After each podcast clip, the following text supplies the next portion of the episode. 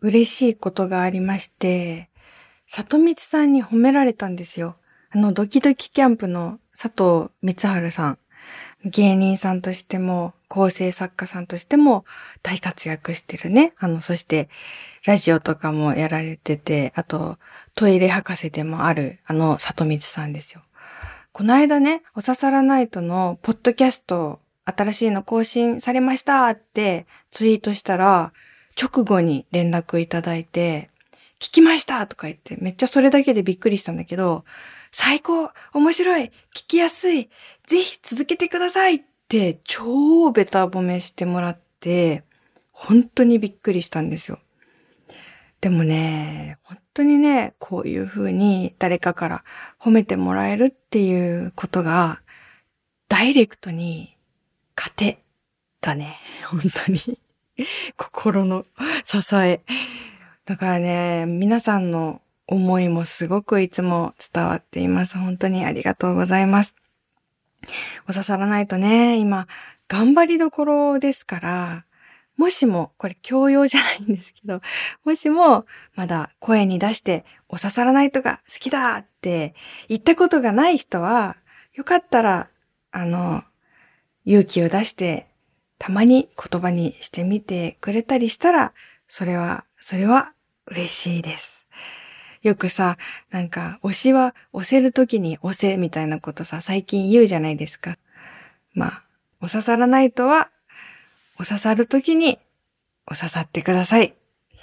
何言ってるのかは自分でもわかりません。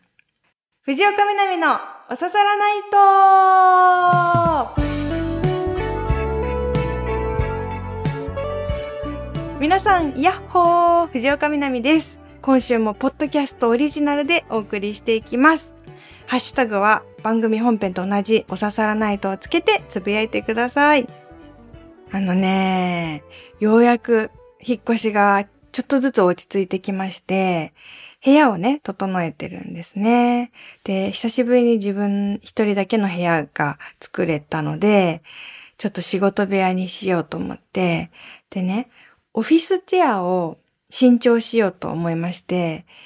いろいろネットで見てたんですね。で、私すごい欲張りなので、座り心地がまずいいこと。で、何時間座っても疲れないこと。かつ、お部屋に置いた時に可愛いものが欲しい。かつ、手の届く値段であってほしいっって思ってるんですね。わがままですよね。でも、ほんとそうじゃない。しょうがないじゃん。本当に。そういうものじゃないと欲しくないと思って、うん、めちゃくちゃ検索したんですよ。で、いっぱいあるからさ、こういうの種類。で、これいいなーって思うと、だいたいすごい高かったりして、あとは、これいいなーって思っても、ちょっここがな、ここが黒じゃなかったらなとかさ、そういうのもあるわけじゃないですか。で、そこで、まあいいかと思ってさ、買ってもいいんだけど、後から愛せなくなるとしたら、まあ最初に頑張って妥協しないで、これだっていうのに、ちょっと大変だけど、時間をかけてそっちを探した方がいいよねっていうのもあるじゃない。だから、頑張って探してたんですよ。でさ、こうやってさ、ネットで比較して商品をこう見てるときって、あるタイミングで、あ、これで全体像がつかめたな、みたいな時が来ません？ああ、これさっきも見たな、みたいな。なんか、だいたい全部見たっていう瞬間がやってくると思ってて、いろんな、こう、比較の記事とか読んでも、だいたいこれかこれか、これかこれなんだな、みたいな、こう、メーカーとかもちょっと見えてくるみたいなのがあるじゃないですか。最初はね、ありすぎてわかんないんだけど、ちょっとつかめてきたなってなった時に、私の希望に合うのは、まあこれだろうって。これ以上のものは多分、まあないんだろうというのがあったんですよ。で、すごい可愛い。で、茶色くて、で、コーデュロイのなんか生地で、木の肘掛けもついてて、で、安いんですよ、めちゃくちゃ。だからもう自分の部屋の写真といっぱい見比べちゃってね、これ合うよなーって思って、よし購入だと思ってね、そのカラーが4種類ぐらいあったので、その色を選ぶプルダウンをね、こう押したらさ、なんか6月中旬から下旬入荷予定って書いてあってさ。あー、6月中旬から下旬かー微妙なとこじゃない？我慢できなくはないよね。1ヶ月ってさ、そんな、すぐじゃん。すぐなんだけど、私は明日欲しいぐらいなんですよ。うーん。っていうのは今ちょっと、前ね、ちょっと本格的なオフィスチェアを使ってたこともあるんだけど、今ちょっとたまたまいろんな事情で、丸椅子に座ってて、本当に背もたれも肘掛けも全然ない、硬い丸椅子でずっと執筆してて、もう私、仕事さ、今もう全部座る仕事しかないからさ、うん、立ってする仕事ないな。ほぼやってないな。だからさ、お尻命なわけじゃん。お尻命なのに、この結構半年ぐらい丸椅子でさ、ずっと執筆とかしてたんだよ。それでさ、本当にもうお尻が痺れを切らしているわけなんですね。だから6月中旬から下旬ってちょっともう待てないなと思って、だからね、あっという間ではあるんだけど、でも1ヶ月って言うとさ、30日間お尻痛いなーって思って過ごすわけじゃないですか。結構きついですよね。30日お尻痛い。30回お尻痛いってなんかそれだけ聞いたらすごい拷問じゃないですか。1ヶ月でも大事な人生ですからね。ちょっと待ちたくないなーって思って、で、もう別のを探し始めて、そしたら、実はね、最初に、もう第一印象でこれいいなって思ってたやつがあったんだけど、なんかでもどうかなーって思って、さっきのそのコーデュロイのやつにしようと思ってたんだけど、でも、もう一回見たら、そ最初にいいなって思ったやつ悪くないじゃん。うん、これにしようって思ったわけですよ。で、注文するとこまたね、見てみたら、2色あって、で、欲しい方、クリックしたら、8月下旬入荷予定ってなってて、あー、さっきより全然長い。8月は長すぎと思って、もうお尻が我慢できないからさ、ら仕方ないから、その2色あったんですよね。だから2色あるうちの、まあ、好みじゃない方は、あの、即日出荷になってたので、だからね、最終的に全体の中の第2希望の椅子の、その中の第2希望のカラーの椅子を買うことになりました。無事、翌々日届きまして、今ね、それに座って録音してるんですけど、おかげでお尻は守られています。うん。よかった。でね、着てみたら着てみたら結構愛せそうな、うん、可愛いな、いいなって思ってます。うん。そんなお尻が安心した藤岡みなみと、ポッドキャストもね、今週もよろしくお願いします。さあ、じゃあコーナー行きましょうかね。このコーナーから。1ヶ月に1回は思い出します。はい、こちらは切ないこと、恥ずかしかったこと、どうでもいい豆知識などなど、なぜか1ヶ月に1回ぐらい思い出してしまうんだよねっていうことを募集しています。じゃあまず私からいきますね。今週の1ヶ月に1回は思い出すこと。受験生の赤本に応援メッセージを書いたら漢字が間違ってたこと。1ヶ月に1回は思い出します。これね、これ本当にきついんだけど、前、何年前だろう ?5、6年前、もっと前？私がね、あの、昔通ってたその大学で、なんか卒業生のトークイベントみたいなのがあって、そしたら、高校生なのかな？なんか、人がね、あの、来てくれて、なんか、藤岡さんファンです。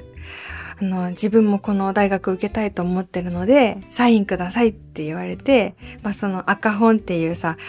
あのその大学の過去問が載ってる分厚い問題集ね。それを、こう、出してくれて、その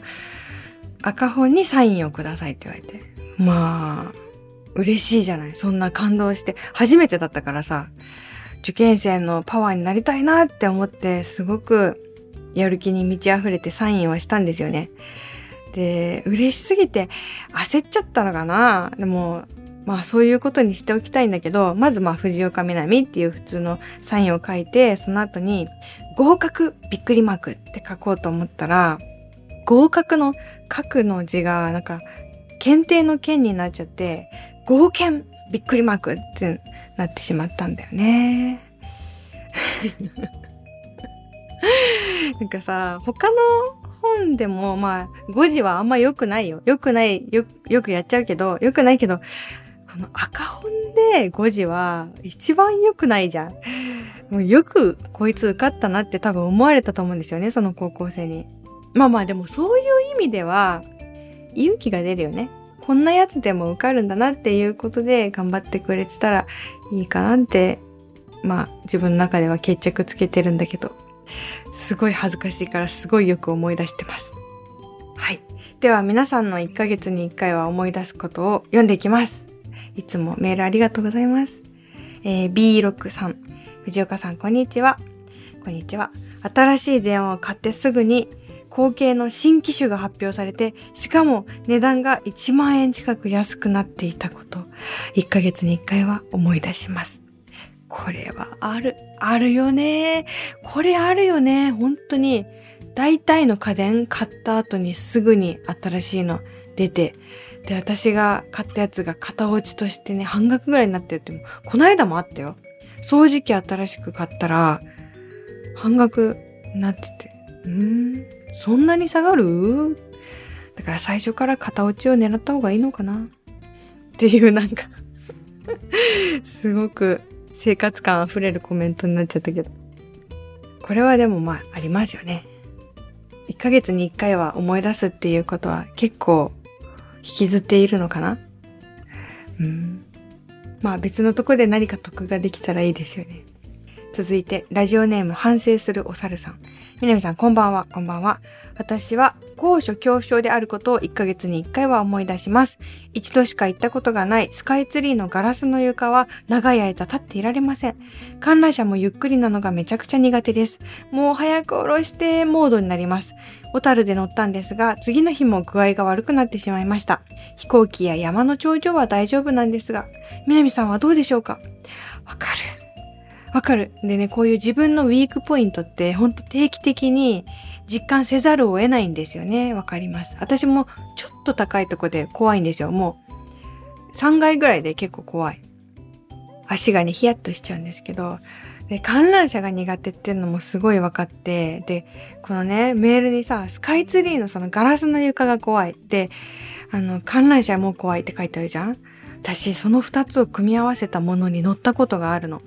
これね、日本でもね、どっか、どっかにあったと思うんだけど、私が乗ったのは台湾なんだけど、台湾で、あの、床が透明になったケーブルカーまあ、観覧車みたいな大きさなんだけど、床が透明のロープウェイだ。乗ったの。もう本当に怖かった。本当に高所恐怖症の人が一番苦手なものの掛け合わせだよね。なんであれ乗ったんだか。しかもさ、それ相乗りだったのよ。なんか全く知らない台湾人のカップルとなんか一緒に乗って、さ、なんかね、知らない人の前であんま騒ぎたくないしさ、多分ロマンチックな気持ちでさ、そのカップルは乗ってるのに、もう私、その人たちのムードを壊しちゃうぐらい、はあ、もう本当無理。はあ、はあ、とか言ってさ、深呼吸とかしててさ、あれ申し訳なかったね。うん。かね、確かに飛行機の方がさ、浮いてるから怖いけど、やっぱなんかスケルトンって、飛行機がスケルトンだったらもう、どうなっちゃうんだろうね、私たち。なんか飛行機がスケルトンにならないことを祈ろう。ならないと思いますけど。はい。皆さんの1ヶ月に一度は思い出すことを募集しております。これね、本当に人柄が出ていいなって思ってるんですね、このコーナー。なので、よかったら送ってください。続いてのコーナー。妄想北海道旅行はい、先週から始まったこのコーナーですね。北海道は本当に広いんで、全部行きたいけど、かなり時間がかかるということで、179市町村。とりあえず、妄想旅行でどんどん制覇していこうっていうコーナーです。皆さんから旅してほしい市町村を送ってもらってます。で、このコーナーなんですけど、まず聞くときのこう姿勢として、私のことを友達だと思ってもらっていいですか？もともと思ってる人多いと思うんですけど あの、友達感覚で聞いてください。で、友達と今度行く旅のプランを一緒に考えてるっていうつもりで聞いてください。だから、えー、そっちじゃなくてこっちがいいとか、これは絶対食べたいとか、そういうことをこう、身を乗り出して一緒に旅行プランを考えてもらえたら嬉しいです。だから本当自分が行く旅だと思って真剣に聞いてくださいね。真剣に聞いてくださいのはちょっとおかしいか。ちょっと押し付けすぎか。まあまあまあ、まあ私たち友達ということで。えー、ラジオネーム、ローリングイッシーさん。みなみちゃんこんばんは、こんばんは。妄想北海道旅行に投稿させていただきます。よろしくお願いします。とある方に勧めていただいた映画で、美瑛の映像がとても美しかったんです。忘れられません。私を美瑛に連れてっていただけませんでしょうかそれではよろしくお願いします。はい、ということで、妄想北海道旅行。今回の目的地は、美瑛、美瑛町にします。私ね、美瑛はね、3回くらい行ったことありますよ。初めて北海道に行った時に行ったのも美瑛ですね。だから最初の北海道の印象にも関わってきた街なんですけど、まあね、場所はざっくり言うと北海道の真ん中あたりで、富良野と旭川、富良野。待って、私いつもさ、なんかさ、富良野って言うたびにさ、なんかイントネーション違うって言われてるから、逆張りした方がいいな。私はフラノって思ってるけど、フラノか。合ってる？でも逆張りの、逆張りのイメージもあるよな。私の中でもう逆張りになってる可能性もある。どっち？まあいい。今日は美瑛だから。そう。美瑛ね。美瑛に行こう。美瑛はどうやって行くかっていうと、まあ、旭川空港から行くのがいいですね。まあ、新千歳空港でね、まあ、旅行者は降りがちですけど、まあ、今回はじゃあ旭川空港に行って、そこから美瑛町までバスで15分ぐらいで行けると思います。で、このメールにある通り、本当に美しいところなんですね。で、あの、昔この十勝岳の噴火でできた地形らしくて、噴火を繰り返して、いろんなものがこう流れてきて降り積もって、この波打つような丘の形になったということらしいんですね。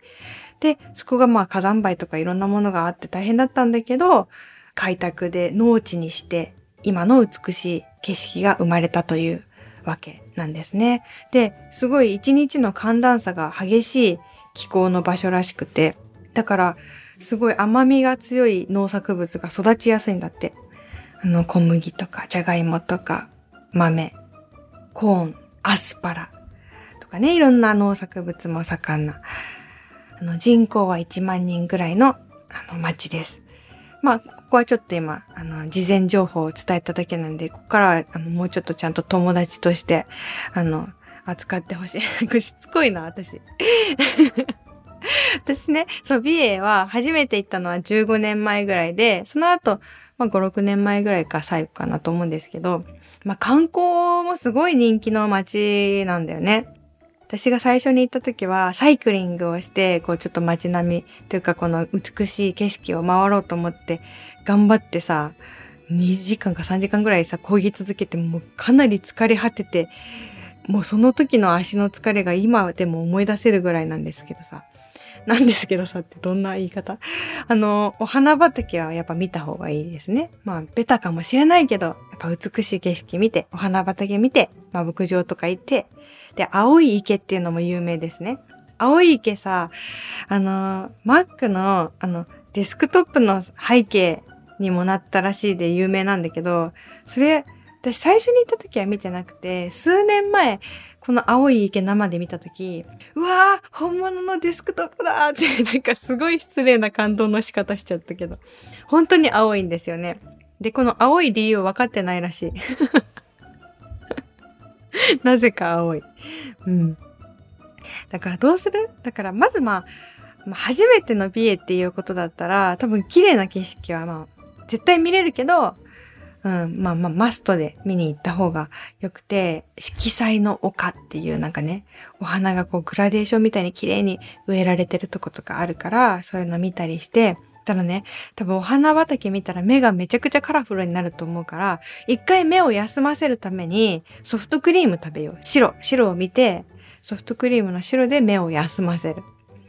でね、私ちょっと思うのが、美瑛って本当に美しいんだけど、美しい、そして観光客が多いから、なんか自分が、なんかもっと美瑛に近づきたいなって思うんだよ。その他の人たちと同じ角度から写真を撮ってってしてると、いや、いいんだけど、満足なんだけど、なんかもっと本当の美瑛を知りたい。いや、それも本当の美瑛なんだけど、天の弱だからこそ、そう思っちゃう気持ちがあるんですよね。だから、まあ、綺麗な景色をたっぷり見た後で、何かしら体験したいなと思って、ねまあ、サイクリングとかもいいですけど、こう、美瑛を見るだけじゃなくて何か感じる美瑛をやりたくて、何がいいかなって探したんだけど、これはどうですか？あの、えっと、今アスパラが旬なので、美瑛のアスパラ美味しい。めっちゃ有名なので、アスパラ収穫体験みたいなのができるとこがあるっぽいので、アスパラの収穫しない？どう？違う？求めてるの？私、その昔、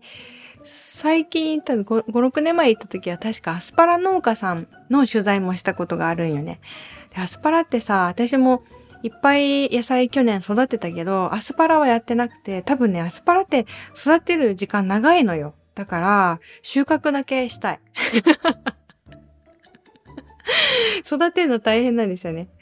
アスパラの苗ってすごい意外で可愛いよ。これアスパラなの？みたいな。なんかコスモスみたいな、なんか意外な感じだった気がする。アスパラをね、ポキッとこう切る。なんかチンアナゴみたいに生えてるからアスパラって。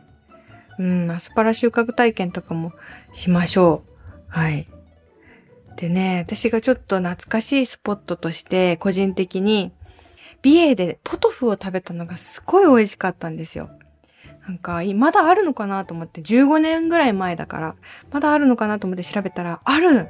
名前もすごいんだけど、お気楽亭ひらがなでお気楽って書いて、お気楽亭っていう一軒家のあの小さなレストランなんだけど、そこでね、名物料理がポトフで、ほんとゴロゴロよ。もう、あ、これはゴロゴロだって。お野菜ゴロゴロですねって全員言っちゃうポトフ。なんか、なんかキャベツとかもさ、4分の1玉ぐらい入っててさ、チキンとなんか、じゃがいもとか入ってて、もうじっくり煮込んだことは間違いないみたいなポトフがあって、それを食べたの美味しかったな。体中に染み渡るさ、ポトフだからさ、それを食べたい、また。うん。で、コテージっぽいとことか、なんかログハウスっぽいとこに泊まりたいですね。この絵本みたいなさ、世界だからさ、もう本当に自分がハイジになったような気分で、そのままでそういうとこに泊まりたいですね。でさ、こう、ちょっと話してると、まあ、ちょっとスタンダードかなと思って、なんか他にないかなってちょっと調べてたら、なんか美瑛神社っていうのもちょっと有名、ご縁があるだったかな。なんか、まあ有名なね、神社があるらしくて。で、その美瑛神社で7月に火祭りっていうのがあるんだって。ファイヤーの。そう。なんかこう、火祭りっていうのがあるって見たときに、え、なんか美瑛で火祭りってちょっと印象がな、なんか違うというか、意外だなって私は思ったんですよ。そんなことないと思う人もいるかもしれないんだけど、その写真を見たら、なんかもう、男たちがめちゃくちゃでかい松明を持って街を練り歩くみたいなさ、感じのものらしくて、あのメルヘンな、なんか絵の中の世界みたいな美瑛のイメージとちょっと違う作画の変わった美瑛みたいな一面が見られるんじゃないかなと思って、この祭りも見てみたいですね。で、この祭りは、まあ30年ぐらい前に、この十勝岳がまた噴火して、で、ちょっと住民が避難したりしてすごい大変だったと。で、それで火山のこの鎮静を祈ろうっていうことで、まあ、平成の初期に始まったお祭りらしいんですね。だから、まあ、さっきはね、ちょっと美瑛の意外性って火祭りのこと言ったけど、本当は美瑛の歴史とか、こう、需要的な、土地的なところにすごい関わりのあるイベントだから、これをこう見ると、なんか表面だけじゃない美瑛を楽しめるんじゃないかなってちょっと思ってんだよなどうかなでね、これちょっと思ったんだけどさ、行ってみたいと思った街のふるさと納税見てみるとかもいいかもしれないですね。さ、ふるさと納税見ると、どんな街か結構わかりますもんね。だから、この美瑛のさ、ふるさと納税見たらさ、まあ、アスパラすごい多いし、じゃがいもとかも多いんだけど、お肉もあるし、あとなんだろうかな。なんか写真家の、なんか写真集みたいなのもあったしね。あとは、なんだったかな。あ、チーズ。なんか、乳製品だとか、バターとか、いろいろあってすごい良かった。ねなんか別に、あれ誰にお金もらってるとかじゃないのに、ふるさと納税の宣伝までし始めちゃった。あ、でも宣伝してほしい人がいたら本当言ってくださいね。おささらないとは、もう全身全霊でスポンサーを募集してますから。まあ、それは置いといて、ちょっと友達に戻ってもらって、どうこんな感じのプランで。うん、初めての BA、かつ、なんかロケスポット巡りだけにならない感じをちょっと目指していきたいと思ってる。もしなんか、ちょっと嫌いな食べ物とかあったら言ってね。なんかそろ、そもそもアスパラあんま食べれないとかあったら言ってね。個人の趣味を全面に出した、こう旅行計画を作っていきましょう。また皆さん、ここは北海道行ったことないなっていう街とかあったら教えてください。北海道に生まれて北海道に育ったけど、ここは行ったことないんだよなとか、そういうのでもいいし、我が町に来てくださいとかでもいいですし、気軽に送ってください。あ、ちょっともう一個コーナーやろうと思ったけど、今日ちょっと長々喋りすぎてるな。いい時間になってきてるね。じゃあ、本日はコーナーここまでにします。えー、いろんなメールの宛先は、みなみアットマーク stv.jp でございます。他にもいろんなコーナーが乱立しておりまして、えー、日常アンサーソングのコーナー、皆さんの日常の一コマに私が曲を作るというコーナー、えー、あとは、1ヶ月に1回は思い出しますのコーナー今日やりましたね。あともう一個音楽のコーナーがあって、ミックステープのコーナー。皆さんの思い出とか、こんな時に聴きたい音楽。例えば、学校に行きたくない日に聴くミックステープ作ってくださいって言われたら、私はちょっとそのプレイリストを作ります。実際にね、ポッドキャストで曲は流せないんだけど、プレイリストをちょっとシェアすることで、みんなでちょっと、ポッドキャストだけど音楽の話がしたいなと思ってるんですね。で、あとは、ラジオネームがまだないっていう人のために、ラジオネームを考えるコーナーとか、今の妄想北海道旅行のコーナー、そして今日やろうと思ったけどちょっと時間がなかった、純喫茶南っていうね、の本編で読み切れなかったお便りとか、普通のお便りを紹介する、私がね、あの、純喫茶の何？マスター？になって飲み物をお出ししながらまったり読んでいくコーナーもありますので、もうお好きなコーナーに送ってやってください。そう。本編でさ、告知しようと思ったらさ、ちょっと時間がなかったんだけど、今週から私新しい新連載が始まりまして、共同通信の配信で、あの、全国の新聞社のウェブ有料記事に配信されるんですけど、藤岡みなみのパンダ愛が止まらないっていうパンダにまつわる連載、パンダだけで1年間やってくださいっていうオファーをいただきまして、あの、私でよければということで始まりました。なので、よかったらもしかして皆さんが購読してる新聞の中にもね、あの、そのコーナーが配信されてるかもしれないので、今15社ぐらい配信されてるって言ってたかな？ちょっとネットで検索してみてください。パンダ愛が止まらない。うん。パンダで1年間いろんな角度から書いていこうと思ってます。はい。よかったら見てくださいね。そんな感じかな。他にもなんかたくさん告知あった気もしなくもない。あ、そうだ、この間北海道新聞に書評が載って、パンダと私っていうね、黒柳徹子さんと、まあ、他にもたくさん、30人ぐらいの人で作ってる本があって、それの書評が北海道新聞に掲載されたのが、インターネットでそれは全文読めるようになってたから、それもよかったら見てくださいっていうのと、あと、隣のカインズさんっていうカインズのあの、オウンドメディアで連載していた畑のね、記事が最終回を迎えたのがこの間上がってたのとか、あとは読売中高生新聞に、あの、今月4週連続でインタビューが載ってますね。これもね、パンダを語ってくださいって言われてね、私別に最近何かパンダについて新しいことをしたっていう、あの、動きはなかったんだけど、パンダの依頼がすごい多くて、パンダが今、流行ってるなって思います。まあ常に流行ってるんだけど、あ、今、すごい注目度が高いんだろうなっていうのをなんとなく感じますね。はい。なんか最後告知ばっかしちゃって、なんかごめんね。なんか友達なのに。友達設定まだ続いちゃってた。そんな感じで。ねえ、どうですか？今皆さん何時に聞いてくれてるのかな？あの別にね、あの、リアルタイムで、その本編の流れで聞いてくれるのも嬉しいし、そうじゃない時間でもあの、ハッシュタグつけてつぶやいてくれていいですから、はい。ぜひまたここで会いましょう。来週もちょっとだけ楽しいことが見つかりますように。お相手は藤岡みなみでした。またね